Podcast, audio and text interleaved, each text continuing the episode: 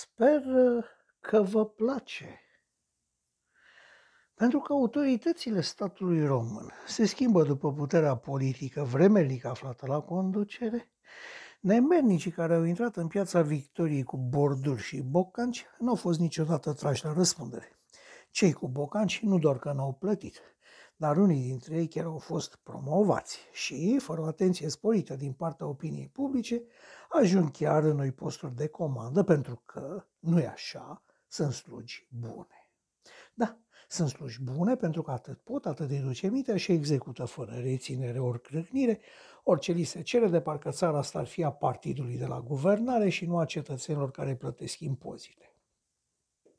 Ei bine, cealaltă adunătură violentă de borfași netrași la răspundere este aceea așa zișilor suporteri a echipelor de fotbal, a celor autobotezați ultrași. Acest fenomen ridicol a devenit un pericol pentru că, pe negândite, din nevoia puterii de a manevra strada, fenomenul s-a transformat din galerie de fotbal în formațiune paramilitară. Nu, nu este exagerat ce spun. Nu trebuie să aibă arme de foc în dotare pentru a se manifesta. Sunt suficiente bordurile și bolovanii cu care au intrat în manifestații în iarna lui două mii șaptesprezece. Ce ați uitat? Sper că nu. Așadar, organizații cu iz paramilitar, în colaborare și coordonare cu jandarmeria, au atacat manifestanții pașnici din Piața Victoriei în încercarea de a-i dispersa și de a-i speria în viitor. A luat cineva măsuri? A verificat cineva cine se ascunde în spatele lor? A încercat cineva să afle cine îi conduce, cine îi instruiește, cine îi dotează, cine îi plătește? Bănuiesc că da. Dar publicul larg n-a aflat niciodată, asta fiind considerat răspunsul la aceste întrebări jenant de secret de stat. Să nu uităm că și pe zece august au existat provocatori în rolul de detonator al acțiunilor jandarmeriei. Apropo, a plătit cineva în mod real brutalitatea intervenției jandarmilor și a pierdut vreun bocanc pensia specială plătită de cei bătuți? Din câte știu, nu. Să revenim însă.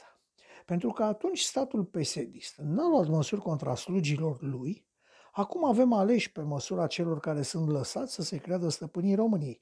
Așa că unul dintre ei scrie deputatului: nu, deputatei, vă rog, nu mai folosiți femininul pentru meserii și ocupații, este greșit în limba română și nu numai.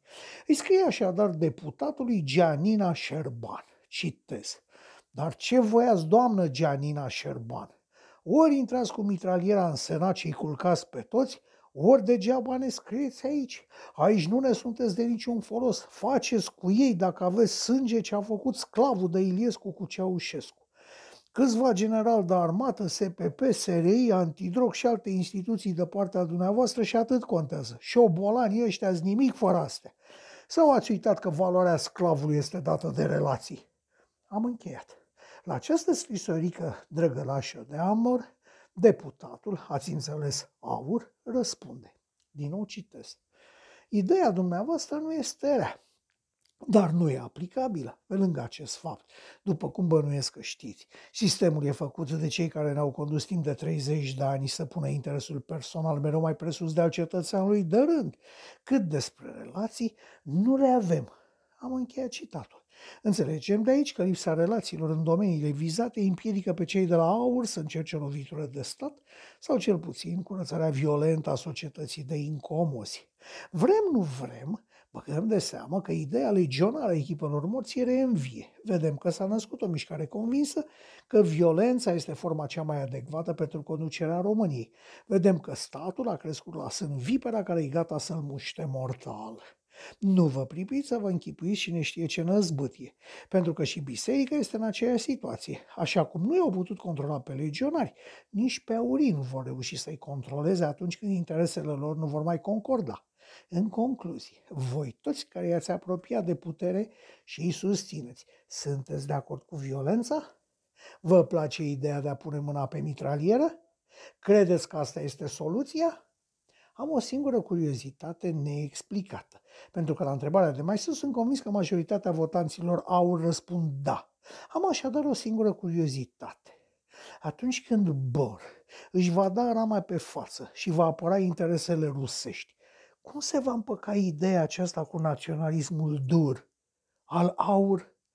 Asta speră să nu vadă vreodată un om de pe stradă.